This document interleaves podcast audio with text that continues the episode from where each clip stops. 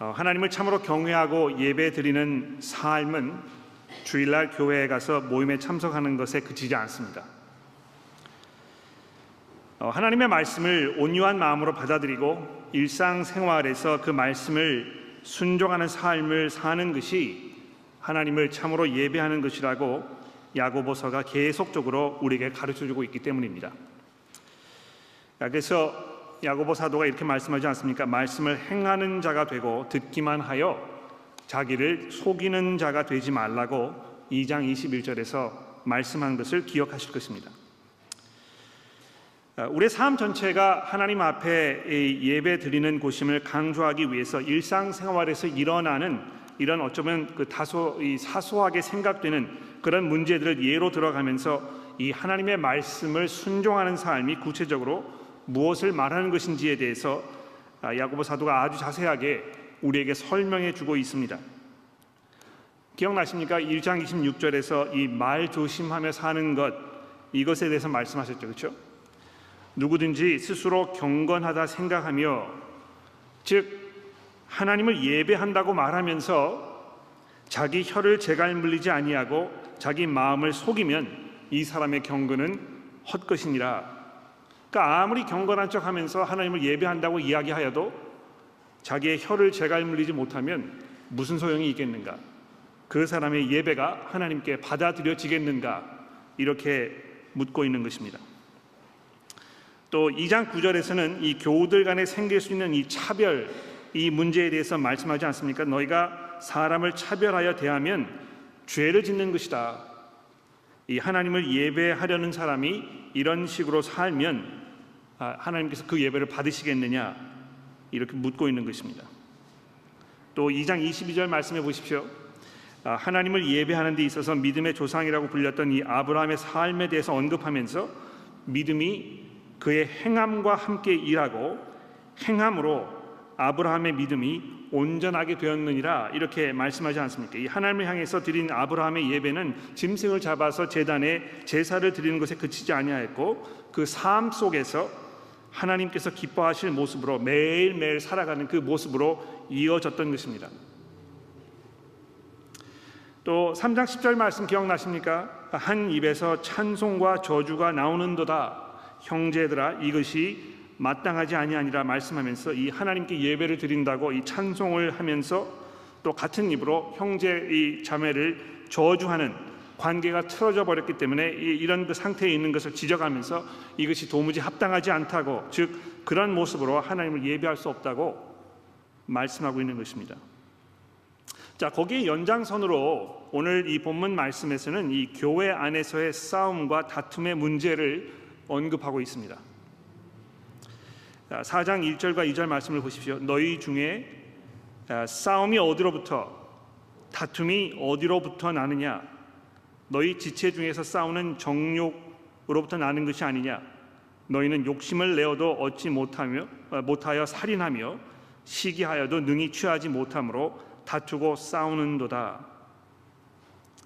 이 교회 안에서 교인들 간의 싸움이 벌어지는 일이 너무 빈번하게 일어나기 때문에 이제는 그런 게 별로 그렇게 쇼킹한 일로 생각되지 않는 아, 그런 상황이 된 것 같습니다.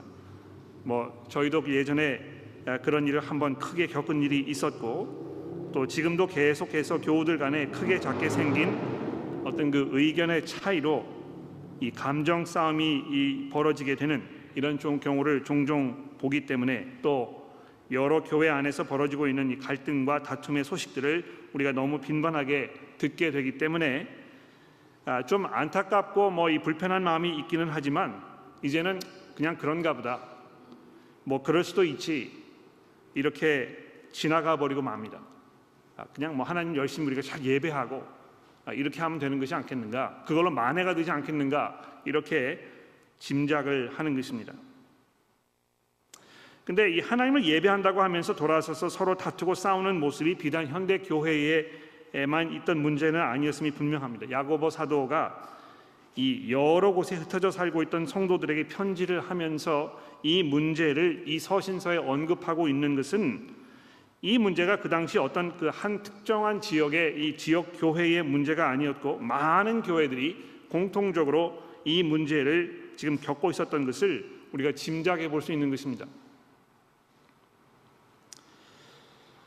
아, 이 야고보 사도가 이 문제를 매우 심각한 문제로 다루고 있다는 점을 우리가 그냥 지나쳐서는 안 될 것입니다.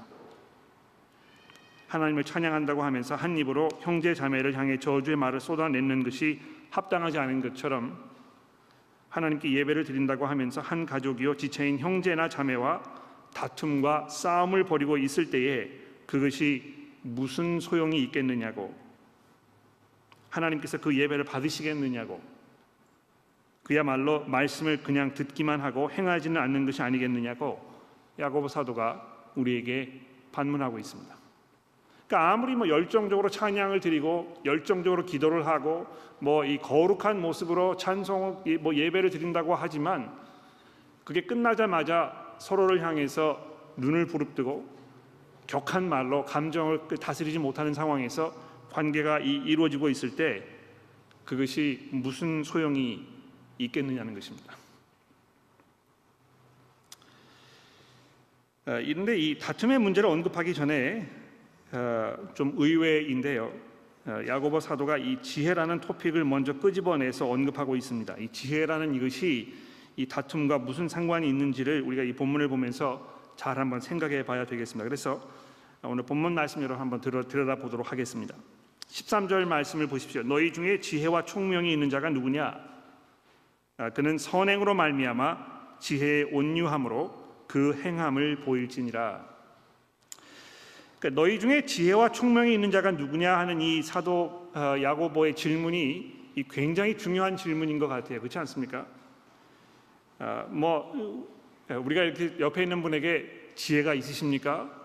아, 이렇게 물어보지 않습니다만 이 지혜가 있는 사람이 누구인가를 생각하는 것이 교회에서 굉장히 중요한 아, 그런 문제라는 것입니다. 그렇지 않습니까? 이 교회에서 어떤 그 중요한 결정을 내릴 때에 누구의 의견을 따를 것인가?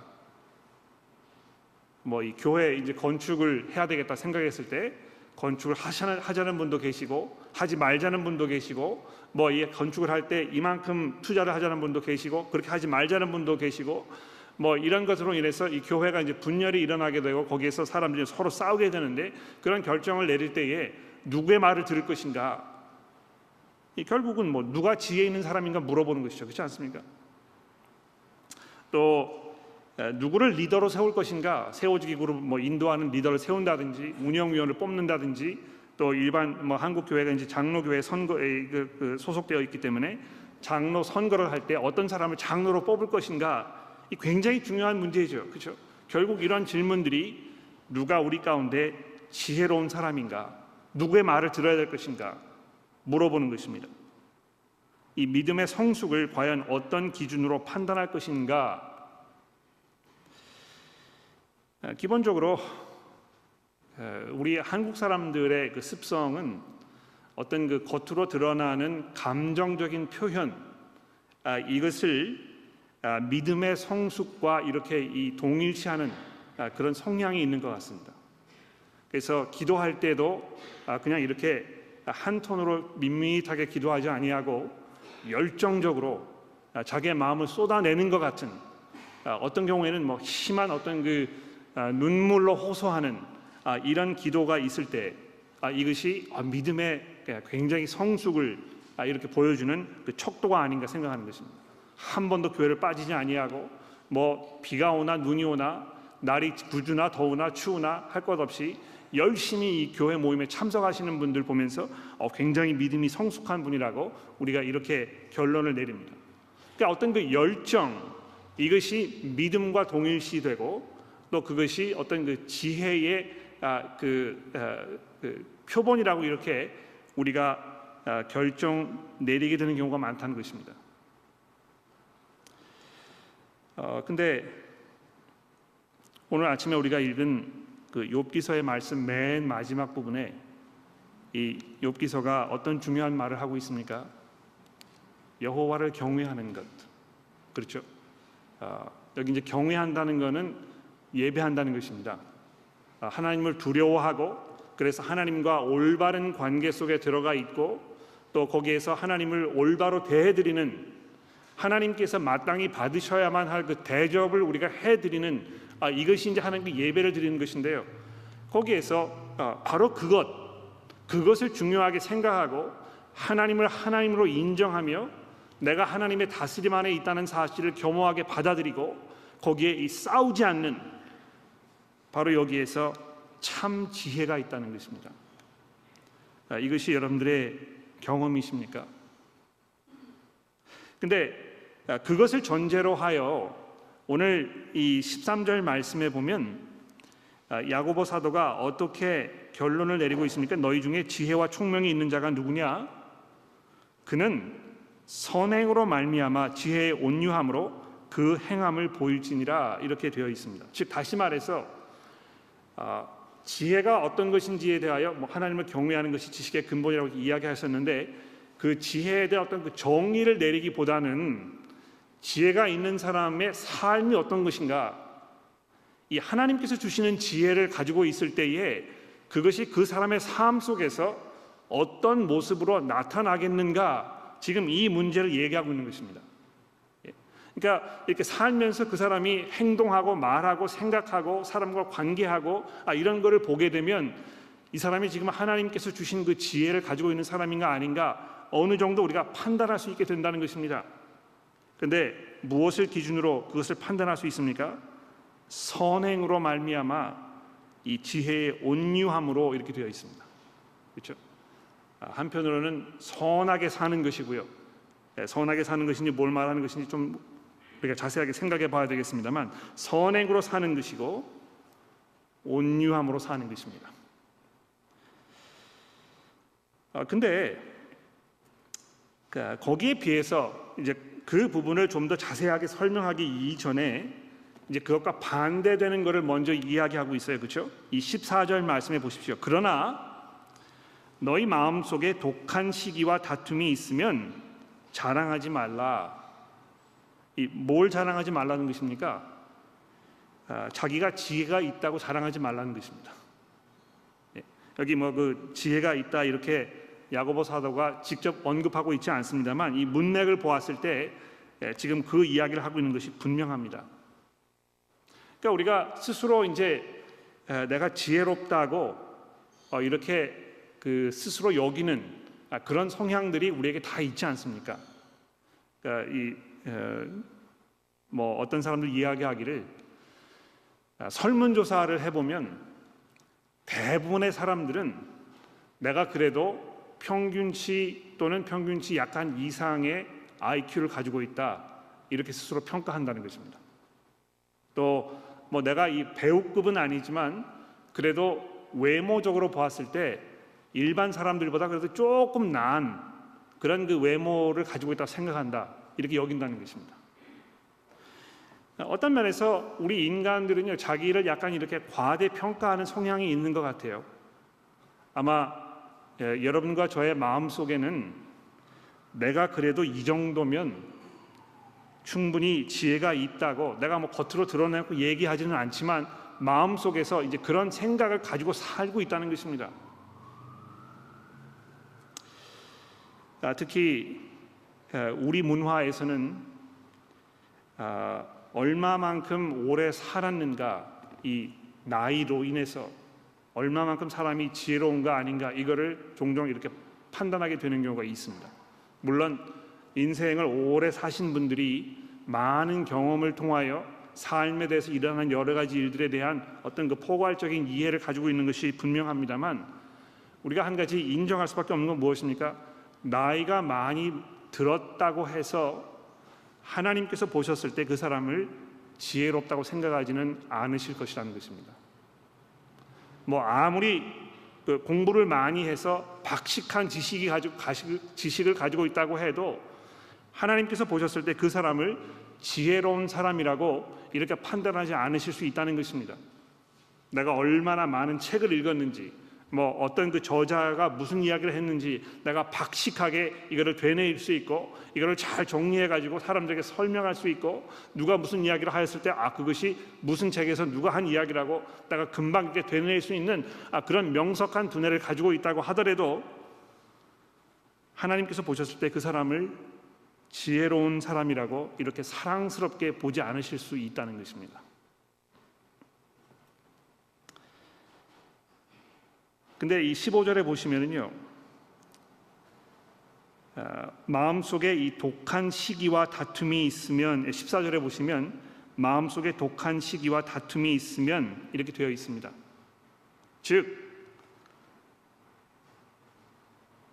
우리가 아, 여기 이제 그 시기라는 말은 다른 사람을 이렇게 봤을 때좀 아, 못마땅하게 생각하고 그 사람이 가진 거를 나도 좀 누렸으면 좋겠다고 생각하고 그래서 자기 처지에 대해서 불만스럽게 생각하고 이런 것 아닙니까? 그렇죠?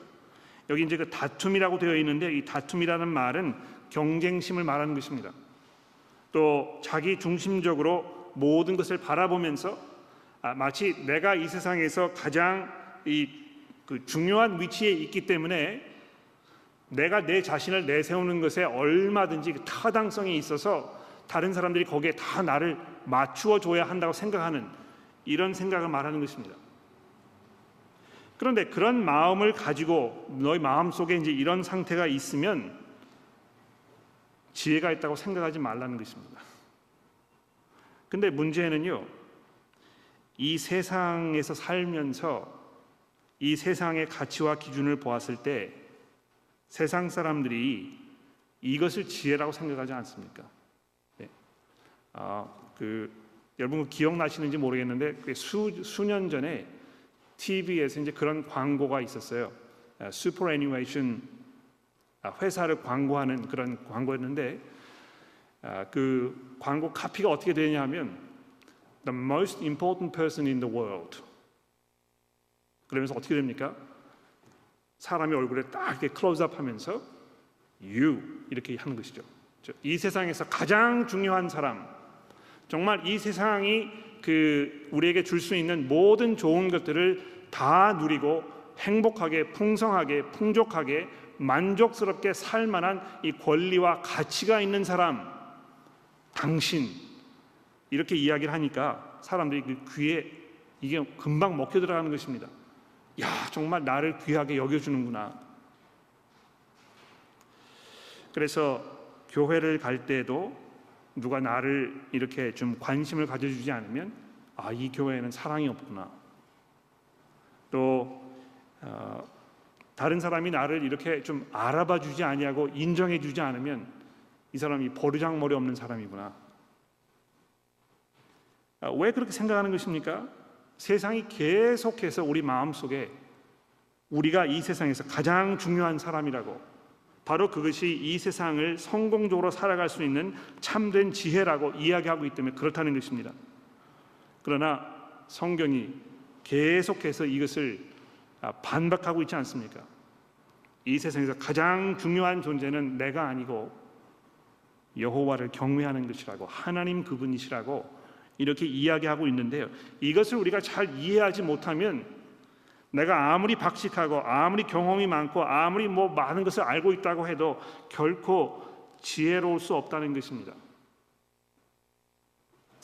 이 세상이 말하고 있는 이런 그 마음가짐으로 사는 것은 15절에 보시는 대로 이것이 위로부터 내려온 것이 아니요 즉 하나님께서 주시는 것이 아니요 땅의 것이며 정욕의 것이며 귀신의 것이라고 즉 이 세상 사람들이 이 지혜라고 생각하며 살고 있는 이 삶의 이 방식과 또 그것으로 인해서 삶 속에 일어나는 이 모든 열매들 이것은 결국 사탄으로부터 오는 것이라고 야고보 사도가 아주 분명하게 말씀해 주고 있습니다. 아, 이 가운데에서 시기와 다툼이 있는 곳에 혼란과 모든 악한 일이 있다는 것입니다. 그러니까 교회 안에서요, 여러분. 분열이 일어나고 서로 싸우고 경쟁하고 자기 서로의 말을 들으려 하지 아니하고 자기의 것을 계속해서 주장하고 이것이 받아들여지지 않았을 때 점점 점점 감정이 격해지고 또 격렬해지고 그래서 한치도 물러서지 않으려고 하는 이런 모습을 보았을 때 이것이 얼마나 어리석은 것인가. 이것은 하늘로부터 오는 지혜가 아니고 사탄의 지혜라고 이렇게 야고보 사도가 말씀하고 있는 것입니다. 여러분 한번 그그 스스로를 돌아보십시오. 어, 심지어는 뭐 이 성경 공부를 하는 시간에도 말싸움하면서 물러서지 않는 것입니다. 그렇죠? 어, 계속해서 다투고 경쟁하고 어떻게 해서든지 내 말이 먹혀 들어가도록 내 생각을 사람들이 받아주도록 끝까지 고집하지 않으면 결정이 났는데도 불구하고 거기에 승복하지 않는 것입니다. 그래서 내 생각이 받아들여질 때까지 계속해서 뭐 이 화를 내든지 목소리를 내든지 분열을 일으키든지 이렇게 하는 이런 모습을 계속해서 우리가 교회에서 보게 되는 것입니다. 자, 그런데요. 위로부터 난 지혜, 즉 하나님께서 주시는 그 지혜 이것이 어떤 모습이라고 말씀하고 있습니까? 그 열매가 무엇입니까? 성결하고 그 다음에 화평하고 관용하고 양순하며 극률과 선한 열매가 가득하고 편견과 거짓이 없나니 화평하게 하는 자들은 화평으로 심어 열매의 의의 열매를 거두느니라 이렇게 되어 있습니다. 여기 뭐 이제 그 여러 가지 중요한 단어들이 많이 이렇게 열거가 되어 있어가지고 어떤 면에서는 아, 이 뭐 야고보 사도가 이렇게 글자들을 뭐 단어를 이렇게 종에다 막 적어놓고 하늘에서 휙 던져가지고 땅에 떨어졌는데 아, 이 글자가 위로 올라온 것만 이렇게 뽑아가지고 적어놓은 것 같아요, 그렇죠? 그냥 아무 생각 없이 머릿속에 떠오르는 그냥 글자를 막 이렇게 적어놓은 것 같단 말입니다. 그런데 그렇지 않습니다.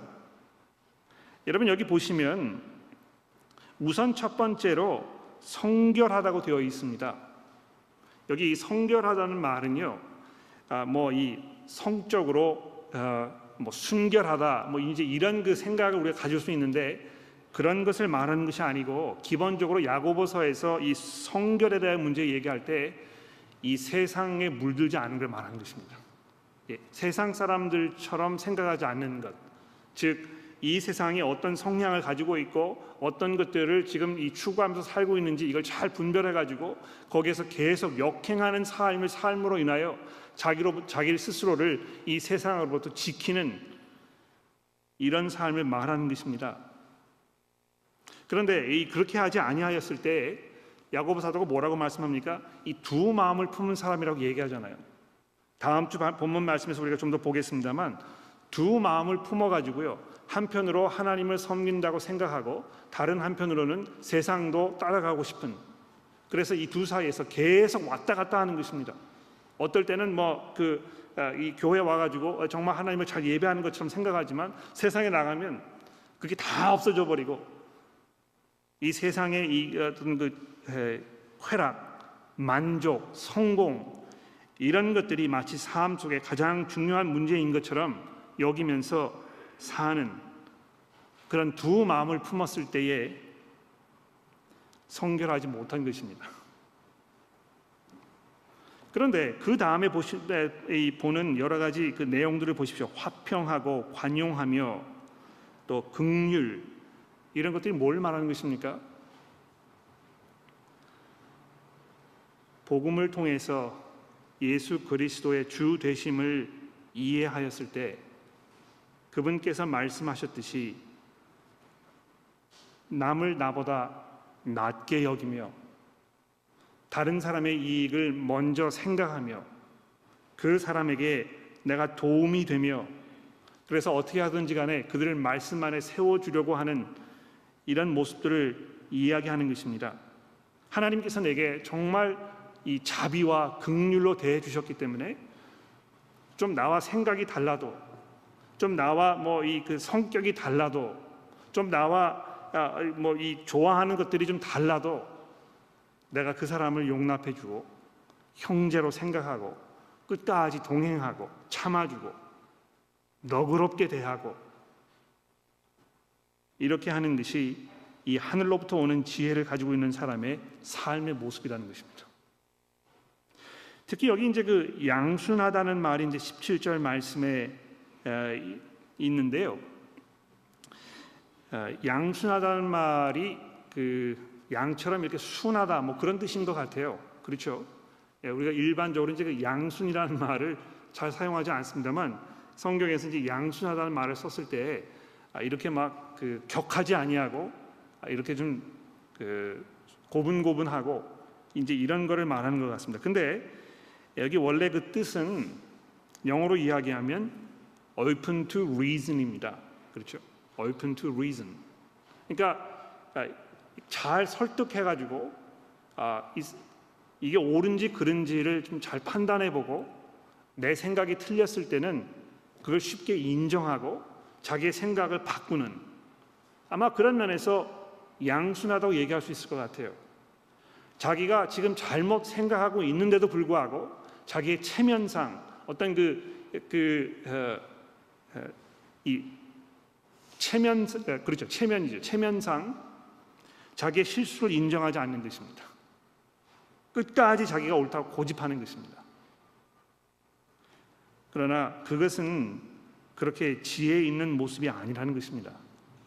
하늘로부터 오는 지혜는 기본적으로 18절에 말씀하고 있는 것처럼 이 화평을 만드는 사람들인 것입니다. 예. 굉장히 놀랍지 않습니까? 지혜 있는 사람이 누구일까? 그 사람이 아, 어떤 그 모습을 가지고 있을까? 이렇게 생각하였을 때 일반적으로 세상 사람들은 사람들에게 인기가 많고 사람들에게 존경을 받고 사람들에게 뭐 그 리더십을 다 건네받는 추앙받는 그런 사람으로 생각합니다만 지혜 있는 사람, 하나님께로부터 오는 지혜를 가지고 있는 사람의 가장 기본적인 중요한 이 성격은 그 사람으로 인하여 교회 안에 인간 관계 안에 화평이 이루어진다는 것입니다. 그러니까 여러분 아, 교회에서 가정에서 우리가 이 화평을 만드는 사람인지 한번 생각해 보십시오. 네. 아, 여러분이 지혜를 가지고 있다고 스스로 평가하고 계십니까? 내가 정말 신앙이 성숙하고 어, 또 어, 성경에 대한 지식이 많이 있고 아, 그래서 하나님이 보셨을 때도 나를 지혜로운 사람이라고 평가하실 것이라고 어, 이렇게 스스로를 판단하고 계십니까? 그런데 여러분이 집에 가셔서 어, 집안 식구들 뭐 계속 불편하게 만드는 것입니다. 뭐 이렇게 좀 성격이 날카로워서 아, 집안 식구들이 아, 아버지가 집에 들어오시면 안절부절 못하는 것이죠. 뭐 이 뭐가 터질까봐.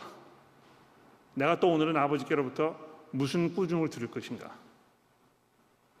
아, 아이들이 뭐 편안한 마음으로 잘 있다가 아버지가 딱 들어오면 마치 그 굳은 석고처럼 돼가지고 아, 긴장감을 놓지 못하는 이런 상황에 있다면 여러분들의 그 예배가 무슨 소용이 있겠냐는 것입니다. 아, 교회에 오셨을 때도 교회 안에서 형제 자매들과 관계하면서 다른 사람을 불편하게 하거나 다른 사람에게 짐이 되거나 계속해서 아, 다른 사람의 어떤 그 심경을 자꾸 이렇게 긁거나 혹시 이런 성격을 가지고 계시지 않습니까? 아, 그렇다면 아, 그것은 하늘로부터 난 지혜로 이 세상에서 이 교회에서 살고 있는 것은 아닐 것입니다. 그래서 다시 이제 그 처음에 말씀드렸던 이 싸움의 문제로 돌아가 봅시다. 4장 1절에 보시면 너희 중에 싸움이 어디로부터 다툼이 어디로부터 나느냐? 어디로부터 나는 것입니까? 아마 이 4장 1절의 이 문제를 아, 이렇게 세상 사람들에게 툭 던져 놓으면 무슨 답을 기대할 수 있을까요? 예? 분쟁이 일어나고 싸움이 일어났을 때 이게 누구의 책임이느냐고 이렇게 물으면 사람들이 일반적으로 무슨 대답을 하겠습니까? 저 사람 때문이라고 그렇지 않겠어요? 예? 그러나 야고보 사도가 뭐라고 말씀하고 있습니까? 너희 지체 중에 싸우는 정욕으로부터 나는 것이 아니냐. 여기 이제 그 지체라는 단어가 있는데요. 아, 이 지체라는 단어가 성경에서 두 가지 의미로 사용되고 있는 것 같아요. 예, 이 교회를 이야기하였을 때 교회를 구성하고 있는 각 각 그 교인 한 사람 한 사람을 이제 지체라고 이야기하는 경우도 있고 아, 우리의 몸을 구성하고 있는 뭐 여러 가지 그 에, 장기들 뭐 이런 거를 지체라고 이야기하는 경우도 있습니다. 아마 근데 이 1절에서 말씀하는 이 지체라는 것은 아, 그 후자를 얘기하는 것 같아요. 즉 우리 안에서 지금 일어나고 있는 이 정욕 이것 때문에 즉 나 때문에 싸움이 일어나는 것이 아니냐 이렇게 질문하고 있는 것입니다. 근데 아, 그냥 나 때문이라 이렇게 얘기하지 않고요. 여기 이제 그 정욕이라는 단어를 야고보 사도가 사용하고 있는데요. 이 정욕이라는 단어의 원래 히브리어 뜻은 영어의 그 헤도니즘이란 말이 있죠. 이 헤도니즘이란 말은 이제 그 쾌락주의를 말하는 것인데요. 내 마음 속에 있는 어떤 그 세상적 쾌락, 이 세상의 것들을 즐기려고 하고 아, 이것으로 인해서 내 삶의 어떤 그, 그 만족을 찾으려고 하는 내 의미를 찾으려고 하는 이런 그 사고 방식을 말하는 것입니다. 그래서 계속해서 아, 그저 다른 사람을 생각하기보다는 내 만족을 생각하고 내 만족을 그저 어떤 세상적인 기준으로 통해서 많은 것을 소유하고 세상 사람들이 가지고 있는 가치 기준으로 이 삶을 판단하려고 하는 이런 것을 우리 마음속에 품고 있을 때에 그것으로 인해서 교회 안에서 싸움이 벌어지는 게 아니냐고 사도 바울이 지금 아, 야고보 사도가 평가를 내리고 있는 것입니다. 아, 얼마 전에 어떤 교우 한 분으로부터 아, 교회에서 싸움이 벌어지는 여러 가지 이슈들 중에 에, 그 number one reason 교회 증축하는 문제 이렇게 되어 있습니다. 그러니까 이 교회를 뭐 새로 좀 이렇게 져야 되겠다. 뭐 교회를 뭐 이 건물을 좀 이렇게 뭐 보수해야 되겠다. 이런 문제를 이렇게 제기하였을 때 그것으로 인해서 교회 안에 싸움이 일어나지 않은 경우가 거의 없다는 것입니다. 근데 제가 생각해 보니까 정말 그런 것 같아요. 어, 저희 아버지께서 목회를 하실 때도 어, 그런 일이 있었습니다. 또 시드니에 있는 많은 교회들 뭐 이렇게 돌아보니까 교회 뭐 이 건물 사는 문제, 뭐 증축하는 문제 이런 것으로 인해서 싸움이 일어나는 것입니다. 물론 뭐 여러 가지 이유가 있겠습니다만 또 많은 경우에 거기에서 그 정상적이지 못한 방법으로 아, 일이 처리되었기 때문에 아, 그 그것을 지적하고 이것을 뭐 아, 이렇게 시정하려고 하는 아, 그런 노력 때문에 그런 문제들이 분명히 일어났겠습니다만 야고보 사도는 보다 깊숙이 우리가 드러내고 싶지 않은 이 진실을 말씀하고 있는 것입니다. 이것이 사실 그것의 문제가 아니고 우리 마음 속에 있는 모든 사람들이 가지고 있는 이 정욕으로부터 나는 것이 아니냐. 손을 얻고 생각해 봅시다. 우리가 이 세상 방식으로 세상 사람들이 그 추구하는 그런 가치관을 가지고 살면서 마치 이것이 지혜 있는 것인 것처럼 뻐기면서 아, 내 자신을 내세우고 내 생각을 관철시키고 이렇게 하면서 이 교회 안에 있는 이 연합됨 이것을 다 깨뜨려 버리고 있는 것은 아닌지 돌아봐야 할 것입니다. 혹시 우리가 정이라는 이름 그 뒤에 숨어서 우리 마음 속에서 불불듯이 일어나고 있는 내 자신의 욕심과 내 정욕 이것을 만족시키려고 하고 있는 것은 아닌지 우리 스스로 평가해 봐야 할 것입니다. 그래서 이 2절과 3절에 아, 이 야고보 사도가 이런 결론을 내리고 있잖아요. 너희는 욕심을 내어도 얻지 못하여 살인하며 시기하여도 능히 취하지 못하고 다투는도다. 너희가 얻지 못하면 구하지 아니하기 때문이요 구하여도 받지 못하면 정욕으로 쓰려고 잘못 구하기 때문이라. 어, 다음 주에 좀 더 이 그 구절을 우리가 자세하게 파헤쳐 보겠습니다만 응답되지 않는 기도가 있을 때 왜 이것이 응답되지 않는 것인가? 그 이유가 분명히 있겠죠. 그렇죠? 근데 여기 그 여러 가지 이유들 중에서 야고보 사도가 굉장히 중요한 이유 한 가지를 우리에게 지적해 주고 있습니다. 기도에 문제가 있습니까? 얼마든지 문제가 있을 수 있습니다. 내가 열심히 구한다고 하지만 그것이 무슨 목적으로 내가 지금 이것을 구하고 있는 것인가 이거를 잘 생각해 보면 이것이 하늘로부터 오는 지혜로 내가 하나님께 구하는 것인지 이 세상이 이야기하는 이 삶을 추구하기 위해서 내 이 육신의 정욕을 만족시키기 위하여 하나님 앞에 이 경건이라는 탈을 쓰고 하나님 앞에 매달리고 있는 것은 아닌지 우리가 돌아보아야 할 것입니다. 그러니까 기본적으로 뭐 그 여러분 이거 한번 생각해 보십시오. 그러니까 오늘 제가 그 센터홈스 회장에 가서 어떤 분하고 이제 이야기를 나눴는데요. 아, 그분이 최근에 집을 구하셨어요. 아, 근데 그분이 저한테 그런 얘기 하시더군요. 아, 내가 이 집을 아, 구하면, 그러니까 최근 이제 구입하면서 우리 집사람하고 아, 여러 가지로 많이 고민했었는데 그 중에 이 집을 들어가기로 결정한 중요한 이유 중에 하나는 우리 교회 사람들 우리 집으로 좀 많이 초대하기 위해서 아, 이 집을 구한 것입니다. 근데 그 굉장히 집이 넓어요. 경제적으로 굉장히 풍성한 분입니다. 그러니까 아, 뭐 빚을 많이 내지 아니하여도 집을 그렇게 구할 만한 경제적인 능력이 있어요. 그래서 사람 생각하기 야참 뭐 성공해가지고 행복하게 잘 살겠다 얼마나 좋을까 저런 좋은 집에 들어갔으니까 근데 그분이 아, 사람들의 어떤 그런 시선 이런 거를 전혀 모르는 게 아닌데요 아, 거기에 대해서 별로 개의치 아니하고 내가 이 집을 구한 것은 어, 복음 사역하기 위해서 한 것입니다. 그러니까 이 생각이 굉장히 다른 것이죠, 그렇죠?